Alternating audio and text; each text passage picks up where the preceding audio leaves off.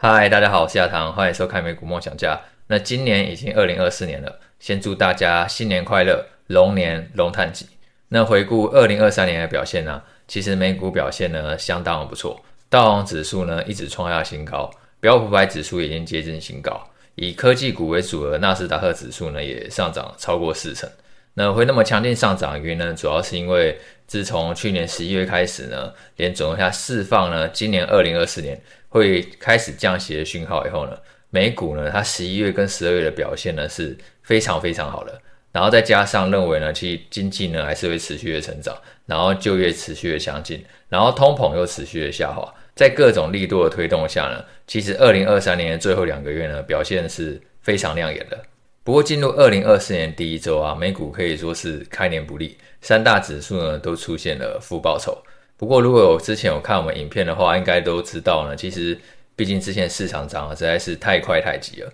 所以情绪呢陷入太乐观的情况下，我觉得涨多回调本来就是很自然的一件事情。反而呢，如果说现在可以呢适时的回落，然后去休息沉淀一下，我觉得反而会有助于呢二零二四年整个行情呢是更好，而且走得更远的。其实如果你把投资周期拉长的话，胜率呢是非常非常高的，持有一年的胜率会达到七成五，持有五年的胜率呢更会达到九成。你持有的时间越长，其实你正报酬的几率呢就越高。所以说，虽然现在是负报酬，但是放在年底呢是正报酬的机会呢却是相当高了。其实不管说是美国经济成长也好，或者说是企业获利也好，在二零二四年的展望，目前来讲都还是相当不错了。我们之前有提过，就是美国企业盈余啊，它已经走出了获利的衰退期，开始进入了稳定的成长期。而且以二零二四年逐季来看的话呢，这个成长率呢更会逐季上升。到年底的时候呢，标普五百指数的企业获利成长率呢更会达到百分之十八。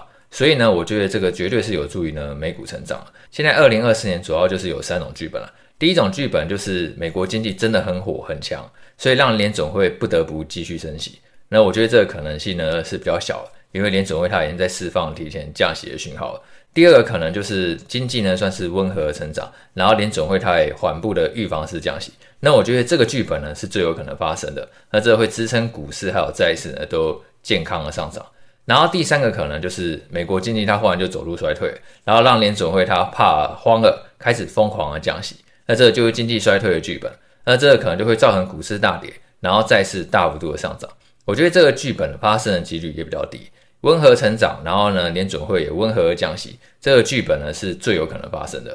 不过，为什么开年第一周就忽然出现回调？除了我们之前提到的情绪太乐观以外呢，我们在过去影片当中也提到了，今年会降息没有错，但是呢，我觉得市场它预期降息的步调太快，跟联准会它预期的降息呢是有落差的。所以呢，这个落差呢，必须要修正。市场上都是跑太快了，他发现跑过头，他就会稍微等一下，等到说跟预期相符之后，才会继续呢再往前走。上个礼拜有两个重要的数据公布，一个是联准会呢，他公布了十二会议记录。那这个会议记录呢，确实显示呢，联准会他认为今年是会降息的，只是呢，大概预期就是今年会降息三嘛，这个呢是比市场预期还要低得多。然后上个礼拜我也公布了十二月的非农就业数据，那其实这份就业数据还是相当不错，就业人口还是在持续的成长。那这个也减缓就是联准会它可能提前降息的可能性，因为之前甚至市场认为呢，可能三月就要降息嘛，美国经济很快就会进入衰退。但是从就业数据来看的话，其实美国经济它是比较像是温和成长了。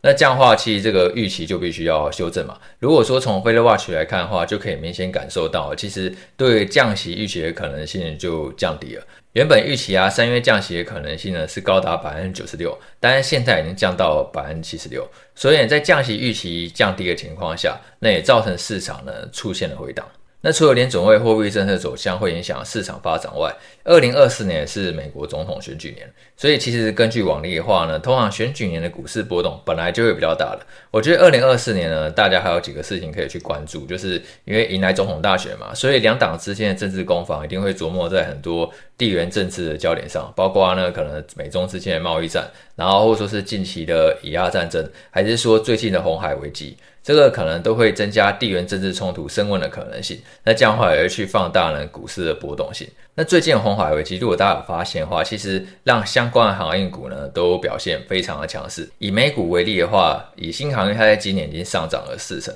今年才一个礼拜，一个礼拜就上涨四成。那主要一个原因是因为呢，红海呢它是中国跟欧洲之间主要的一个航线。如果说呢想要缩短航程的话呢，一定会去通过红海。但是现在红海呢它被武装叛军所攻击的关系，所以很多航运公司呢都暂停了去停驶红海，而改去绕非洲的好望角。那这样的话，这个航程的时间就会大幅度的拉长，那就会让货物呢延迟的送达，然后就造成了运价大幅度的飙升。如果我们去看这个出口集装箱运价指数的话，可以发现说，这个物价差不多从去年底落底之后呢，在短时间之内就大幅度的上扬。那以航运股来讲的话，因为以新航运它几乎都是现货船，它比较少签长约的，所以它跟运价是高度相关的。所以我觉得，如果说大家想要可能看到这一次的市场回调，稍微休息一下，我觉得这个航运股的表现呢是蛮值得关注的。假设说航运股它可能这个短期的急涨可以告一段落的话，那我觉得整个大市场的回调应该也有机会呢就告一段落，因为现在大家就很 focus 在说，哎，这个运价的飙升会不会又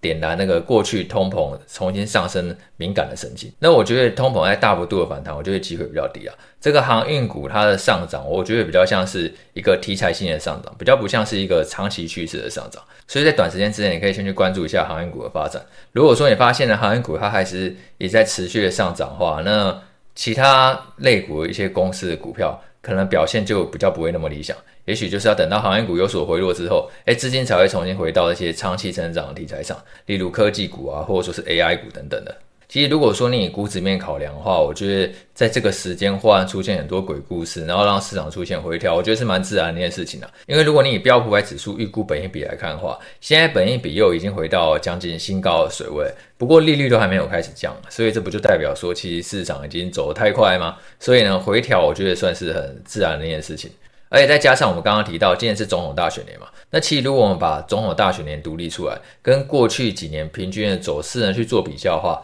可以发现总统大选它在第一季的表现就是比较疲弱，会蛮软的。但是随后进入第二季开始，美股又开始震荡走高，我觉得今年可能会重演类似的戏码。那我觉得回调对大家来讲就是一个机会了。其实我在过去影片当中有跟大家讲嘛，二零二四年我主要就布局两个方向，一个方向就是我会继续布局呢，像是美国公债等等，因为呢，其实美国公债社会降息的程度呢是很大，只是之前大家炒降息有点炒得太过头，那现在回调，我觉得反而会是一个很适合的一个布局的机会。再像是一些好公司，只要它是可能现金流量很强，然后竞争力很好，然后资产负债表很稳健的这些公司，我觉得其实一旦回调都是很值得拥有。然后我们我们在过去影片当中有提到降息的几个社会股，例如房地产啊、区域性影响或电动车等等。那现在降息的可能性又降低了，然后这些降息的社会股又开始逐渐回调。那我觉得这样布局起来反而会更有吸引力嘛。因为下跌的时候没有小麦，那你上涨的时候也没有小麦嘛。那最后帮大家总结一下，虽然说进入二零二四年是开年不利嘛，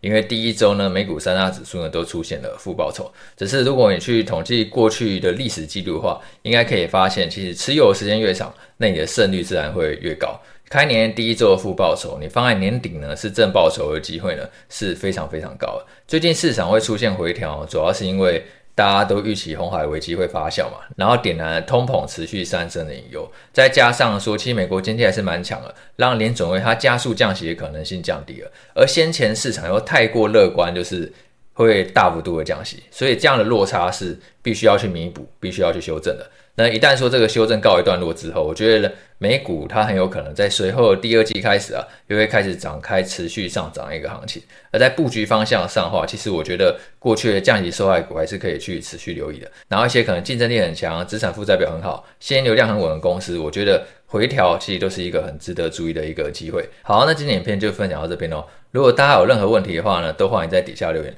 喜欢这部影片的话，记得帮我按赞、订阅、开启小铃铛。那我们就下次见喽，拜拜。